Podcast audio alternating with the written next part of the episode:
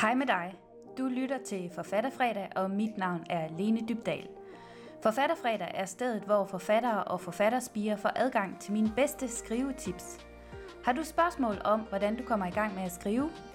Eller har du brug for viden om at markedsføre din bog? Så lidt med. Sommeren er over os, og det betyder, at du, ligesom tusindvis af andre forfatterspiger, der har gået hele året og drømt om at skrive den her roman, endelig får tid til at skrive på din bog i din sommerferie. Og nu er det spørg- store spørgsmål selvfølgelig så, hvordan griber du det bedst an? Det er det, vi skal se på i den her episode af Forfatterfredag. Lyder det spændende? Du må meget gerne give mig et thumbs up eller nogle stjerner, hvis du lytter med på podcasten. Og du er også rigtig hjertelig velkommen til at subscribe enten til podcasten eller til min YouTube-kanal. Så går du ikke glip af den næste episode af Forfatterfredag. I den her episode, der får du mine bedste anbefalinger til, hvordan du griber øh, sommeren an som forfatterspiger. Jeg har nogle gode tips til dig, og nogle gode værktøjer, du kan bruge, så du får mest muligt ud af din skrivning i den her sommerferie. Sidst i episoden, der fortæller jeg dig om en online skriveworkshop, som jeg vil anbefale dig at deltage i, især hvis det er sådan, at du er ivrig efter at få alle dine idéer ud af hovedet og ned på papir. Mit navn det er Lene Dybdal, og jeg er forfatter til en række fantasy-romaner, som er udkommet på for forlaget Tellerup, og derudover så øh, underviser jeg forfatterspiger i at skrive og i at markedsføre deres bøger, og jeg underviser primært i at skrive fiktion og har gjort det de sidste 6 år. Hvis du ikke allerede har trykket på subscribe-knappen, så kan du gøre det nu. Husk også at trykke på den lille klokke ved siden af. Hvis du er på YouTube, så går du ikke glip af den næste video i Forfatterfredag. Og nu er vi kommet til de fem værktøjer, som jeg vil anbefale dig at bruge især om sommeren, eller når du har fri, eller når du er på farten, når du skal skrive. Og det første værktøj, som jeg kunne tænke mig at anbefale dig, det er min Remarkable 2, som du ser her. Det er et værktøj, det er faktisk en slags tablet, jeg kan lige pakke den ud. Du kan se, sådan ser den ud, og øh, hvis du altså ser med på YouTube. Hvis du lytter til min øh, podcast, så kan du selvfølgelig google bagefter, hvordan ser en Remarkable 2 ud. Og jeg skal lige understrege, at jeg får altså ikke nogen penge for at anbefale den her, øh, det her øh, apparat.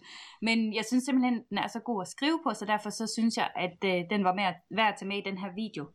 Sådan som den fungerer, det er, at man simpelthen bruger en lille pen til at skrive i hånden direkte på skærmen, og så kan man bede maskinen om at forvandle ens håndskrevne noter til maskinskreven tekst, som man så kan sende til sig selv på e-mail, og det synes jeg er rigtig smart. Man skal selvfølgelig lige være online for at kunne sende den der e-mail, men det er sådan set øh, så nemt, som den fungerer. Den er let at have med på rejse, synes jeg, og øh, den er god til at omdanne tekst, altså min håndskrevne tekst, til øh, rigtig fint dansk. Den er rigtig god til at forstå ens håndskrift, synes jeg, også til dansk. En anden ting, der er rigtig god ved Remarkable, det er, at den har ligesom sådan en lidt mat overflade, og det gør, at den både er dejlig at skrive på, og at den også er nem at se øh, skærmen i solskinsvær. Og det kan jo være smart, hvis man for eksempel er ude at rejse. Jeg vil sige, at hvis du er et sted, som er rigtig, rigtig varmt, så er den ikke så rar at skrive på, så, fordi så bliver skærmen faktisk også varm. Så skal man i hvert fald trække ind i skyggen, så så øh, den er god at læse på i solskinsvær, men altså i moderate temperaturer. Jeg har haft den med på Malta øh, i en sommerferie, og der synes jeg faktisk, den var lidt for varm at skrive på, men det er jo smag og behag. Men altså her i Danmark synes jeg, den er helt exceptionelt god, for der har vi også sådan lidt mere moderate temperaturer. Endelig så kan du bruge din Remarkable til at læse korrektur på. Man kan gemme pdf-filer på den, og så er den nem at sidde og læse på, at den har sådan en behagelig øh, skærm at læse på, lidt ligesom du kender måske fra en e-bogslæser. Så det var den, det første tip, det var at tage en Remarkable med på din ferie, uanset næsten hvor du rejser hen, medmindre det er meget, meget varmt. Det næste værktøj, jeg har taget med til dig i dag, det er min Neo 2, som du kan se her. Den hedder faktisk Neo 2 Alpha Smart, og det er en anden forfatter, der har øh, anbefalet den til mig. Jeg kendte den ikke før. Det er en lidt gammel sag, som man måske kan se øh, på videoen. Og hvis du lytter med på podcasten, så vil jeg sige, at det minder lidt om et almindeligt computertastatur, og så er der en lille skærm øverst oppe på det der tastatur, så det er egentlig hele maskinen. Man kan sammenligne den lidt med en lommeregner, vil jeg sige. Den, den bruger nogle almindelige AA-batterier, og den har en rigtig god og lang batterilevetid.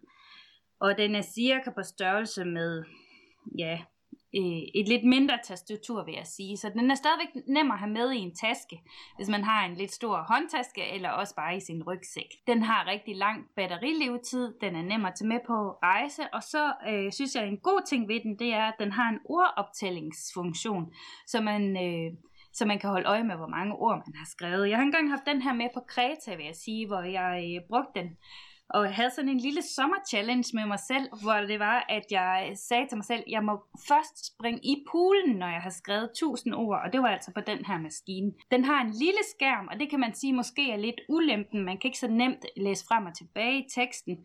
Der er kun plads til cirka tre linjer tekst, til gengæld så synes jeg, at den er hurtig at skrive på, fordi den minder meget om et almindeligt computertastatur. Øh, sådan så man overfører dokumenter fra Neo 2 til øh, computeren, det er via kabel. Der er medfølger et USB-kabel til sådan en.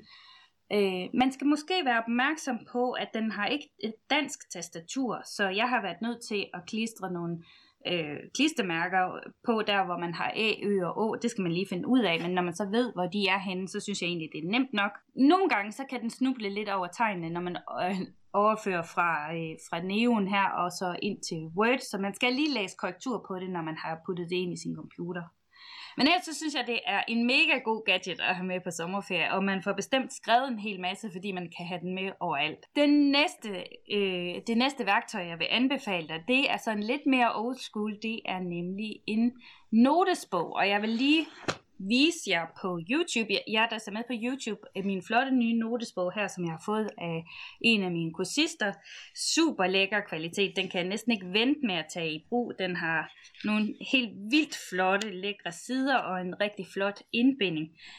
Den er i A4-format, den notesbog, jeg sidder med her, og øh, den kan selvfølgelig sagtens også være i en større håndtaske, eller i en rygsæk, eller hvad man nu lige har med.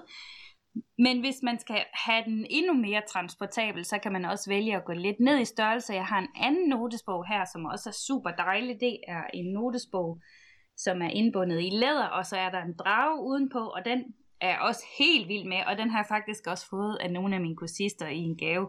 Øhm, og nu hvor jeg omtaler mine kursister, så er det, at jeg er øh, skriveunderviser på den skole, som hedder Skriverejsen, som er en online skole for voksne, hvor jeg underviser øh, en hel masse søde, dejlige kursister i at skrive fiktion, og det hygger jeg mig rigtig meget med, og øh, hvis det er noget, du er interesseret i at høre mere om, så efterlader jeg også lige et link ved videoen, så kan du gå ind og læse mere om skriverejsen. Jeg skal lige vise dig den sidste lille notesbog, jeg har taget med, og det er altså kun et udvalg af alle dem, jeg har, fordi jeg er fuldstændig vild med notesbøger, men den her lille sag, den er fra det mærke, som hedder Paperblanks, jeg ved ikke, om man kan se det på videoen, men Paperblanks, jeg skal også nok lige skrive øh, et link øh, til det firma øh, ved beskrivelsen her under forfatterfredag episoden, så du kan gå ind og tjekke det ud. Men det er sådan en helt lille bitte notesbog her, og øh, jeg synes, de er simpelthen så lækre at skrive i. Øh, også fordi man kan have den med selv i den mindste taske, og øh, du kan se, den er tæt beskrevet her. Øh. Og nogle gange så skriver jeg altså hele kapitler i en notesbog.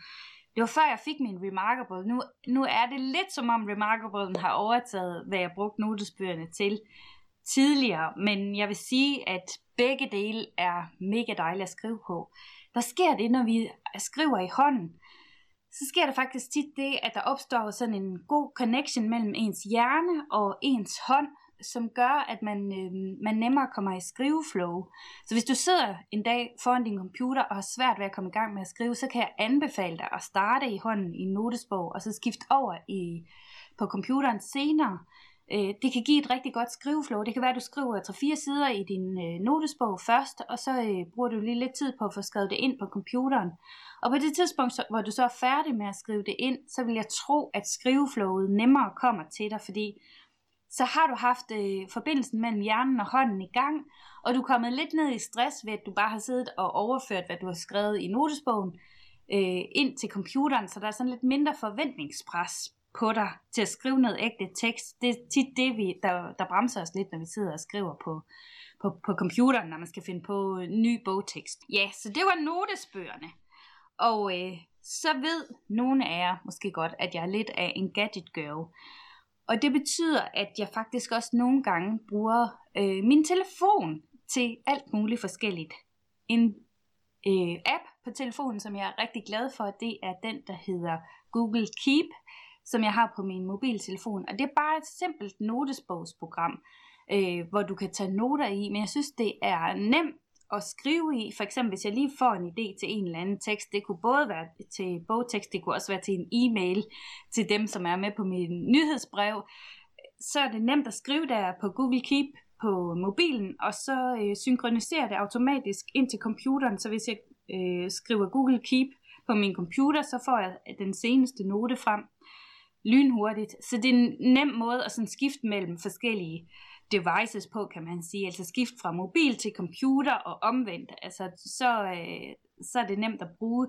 Jeg bruger det også til sociale medier for eksempel. Hvis nu jeg øh, synes, det er lidt besværligt at skrive en længere tekst på min mobiltelefon, så kan jeg finde på at skrive øh, teksten først i Google Keep og putte nogle smileys ind øh, på computeren, og så bare kopiere den der tekst fra Google Keep og så over i Instagram for eksempel.